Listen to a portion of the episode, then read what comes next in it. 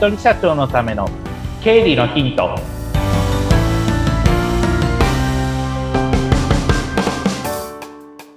皆さんこんにちは。理財実践塾株式会社の池田孝之です。こんにちは。インタビュアーの水野紅子です。本日もよろしくお願いいたします、はい、よろしくお願いします。もう暑いですね。暑いですね。もうなんかうだるような暑さでもきついですね歩くのもね。すべてにおいてちょっとやる気がねなくなってきてしまうかななんていうね。本当そうですね。暑くてもうやる気なくなっちゃいますね。池田さんはちなみに好きな季節っていつなんですか？私冬が好きです。寒い方がなんとなくやる気が出るというか。じゃあもう本当に今大変な感じですね。そうですね。夏が一番苦手です。うんでもねそんな皆さんも多いと思いますので一緒に乗り越えていきましょう。はい。よろしくお願いいたします。池田さんの好きな冬がやってまいります。はい。そうですね。ではそんな中、今日はどんなテーマでいきますか？はい、えー、本日のテーマですけれども、領収書の様式きちんとしてますかっていうテーマでお届けしたいと思います。ああ、領収書の様式、きちんとしたのがどれがいいかってそういえばわかんないですね。そうですよね。うん、よく私は、まあ、あの、経理の代行をやっているので、お客さんから毎月領収書をお預かりするんですね。で、そうすると、まあ、ちゃんとしてるのもあるんですけど、そうじゃないものもあったりするんです。そうするとお客さんにいちいち聞いて、これいつの日付の？とか、これはどこの領収書とか、これ何のために使ったのみたいなことを一個一個聞いてって、それでちゃんと、まあ、あの、領収書の様式を、まあ、整えていくみたいな、そんな感じで仕事を進めていきます。うんちゃんとしていないのっていうと、どんな感じですか？例えば、一番多い例が、日付が入ってないとか。うん、そっか。それだと、いつ払ったのかわかんないじゃないですか。例えば、うん、7月の1日に5000円使いましたっていうのがあれば、7月1日に、どこどこコーヒーで5000円買いましたっていう風な感じで、領収書が本来出てくるはずなんですけれども、そういった端末とかシステム使ってるところであれば、ちゃんとそういったものが出てくるんですけれども、はい、手書きの領収書も多いですよね。小さいお店とかだと。うん、そうすると、めんどくさがって日付出さないでそのまんまっていうことも多かったりするので、そうしたら日付はちゃんと入れてもらうようにあの言ってくださいねっていうことはお伝えしてます。うん。あと、例えば、はい。品代とか、そういう形でもらうこともあったりするんですけど、それもいいんですかね、はい、まあ、ギリギリですけど、品代って書いてあれば、まあ、なんかの品物なんだなとは思うんですが、はい、でも私がその、実際経理のその会計ソフトを入力するときには、うん、この品代って中身何って私はやっぱり聞いちゃいます。なぜかというと、これが仕事で使われているものなのか、プライベートで使われているものなのかわからないからです。はい。なので、ちゃんと品代って書いてあったら、これ内容何？っていうふうに私は聞いちゃいます。うそうすることで、あ、こういうために仕事で、例えば飲食店だったらお皿を買ったんだな、みたいなことが認識できるから、あ、じゃあ仕事でお店用のお皿なんだなと思えば、そういうふうに書いちゃえば、あの、まあ、メモ書きで、まあ、次から一応ちょっとおさらいみたいな感じで書いておいてくださいね、みたいなことは伝えることで、ちゃんとそういった何にいくら使ったのか、それが仕事なのかっていうのが明確になってくるっていうところはありますね。そうですね。正しい、こう、ベストな様式っていうと、どうなんでしょう？えっと、まあ、これは法律上というか、まあ、決まりごとで、まあ、少なくともこの4つは書いといてくださいねっていうのがあるんですね。うん、まず1つ目が、宛名。まあ、要は、えっと、紅子さんにっていう感じだった池田に対してみたいなことが領収書の、まあ、だいたい上側に書いてあるはずです。宛名がちゃんと書いてあること。うん、で、2つ目が金額。で、5000円だったら5000円っていう感じで書いてあること。うん、で、3つ目が日付。今日の日付7月1日っていうことが書いてあること。4つ目、正し書きっていうので、最低限品代とか、あの、お皿代みたいな感じで書いてあることっていうのが条件になります。で、最悪のが、金額が入ってないことがたまにあったりするんですね。そうすると、白紙の領収書だから、これなんかの、あの、経費のためにちょっと、あの、白紙でもらっといたから万が一の時使ってって言うんだけど、そんな、改ざんすることに使いませんよ。ダメです、そういうのは。ちゃんと金額書いてもらうようにしてくださいって言って、突き返すんですが、それはもう、あの、立派な脱税行為なので、そういうことはやらないようにしてくださいっていうふうにお伝えしてます。怖いですね。本当にね。うん。なので、ちゃんとそういったことは、あの、領収書はちゃんと今言った4つのこと、宛名、金額、日付、正し書き。この4つはちゃんと書いてあることを確認をしてください。例えば、こう、領収書をいただくときに、宛名は入れてないときとか、はい、あの、上様っていう形になっちゃってるものもあったりしますが、うん、それは大丈夫ですか？うんできれば名前入れてもらった方がいいですよね。上様ってなると誰に当てたっていうので、ね、本当は違う人がお金払ってるのに別の人がもらっちゃったって言っても、極端な話わかんないじゃないですか。はい。なので、ちゃんとその辺のところは、あの、紅子さんだったら紅子さんとか、池田だったら池田みたいな、そんな感じで、あの、書いてもらう方が望ましいです。うん。望ましいですというか、ちゃんとそうしないと、あの、多分、指摘される可能性が高いので、ちゃんと宛名は書いてもらえるようにしてください。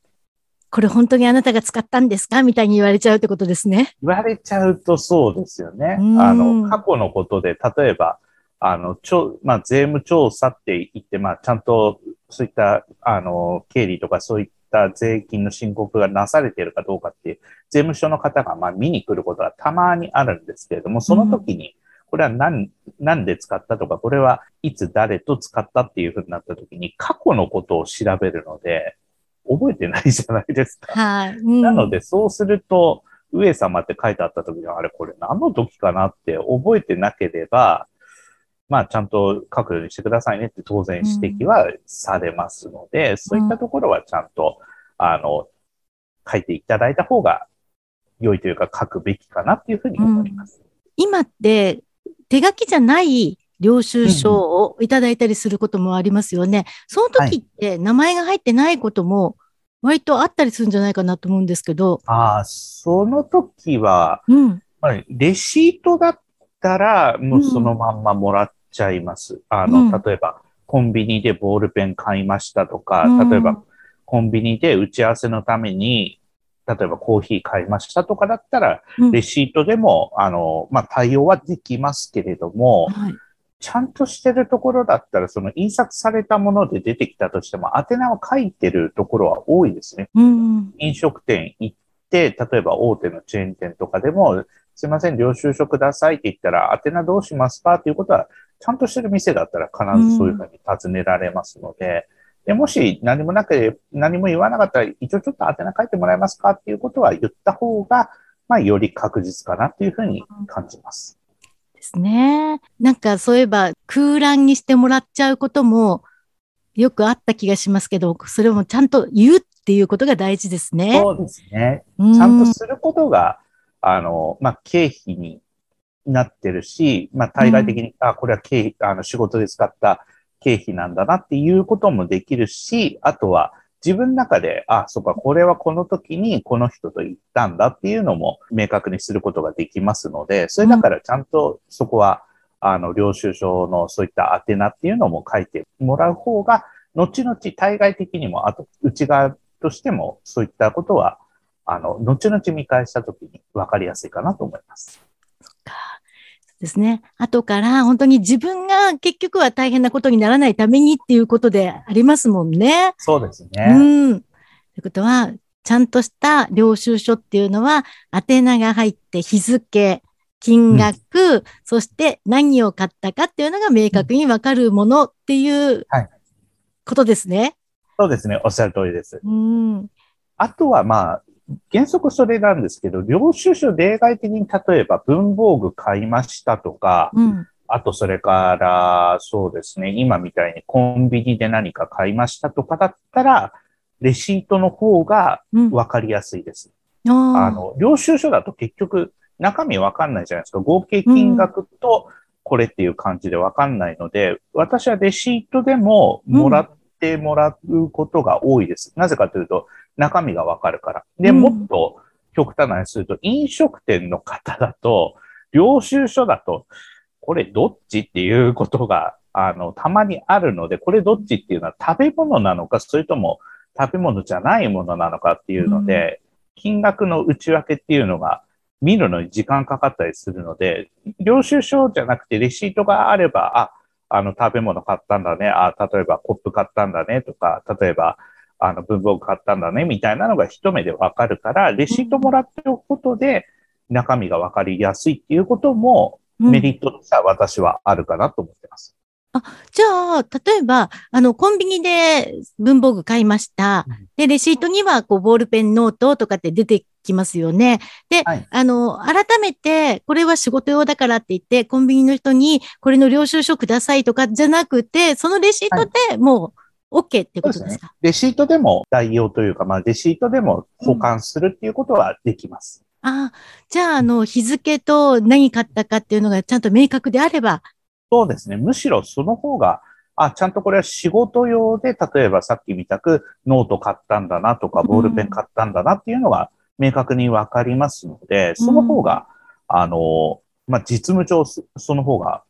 私も入力しててわかりやすいので、あ、これ仕事で買ったんだな。例えばじゃあノート、ボールペンみたいな感じで、まあ、会計ソフトに入力することができますので、ただ、例えばそのノートとボールペン買って合計300円でしたってなると、この300円は何って僕はまた聞かないといけないので、何買いましたこれって言って、そうすると300円とかだと、大体社長は覚えてません。あの、はい、なんだっけ？なんか買ったんだけど、池谷さんなんか適当にやっといて、適当にってわけにもいかないよなっていうふうになるので、うんそれで仕分けで悩んじゃうなんていうことあるので、はい。レシートがあると明細が明確になるので分かりやすいです。うん、ああ。いや、私、レシートプラス領収書って最終的にはちゃんと領収書がないとダメだと思ってました。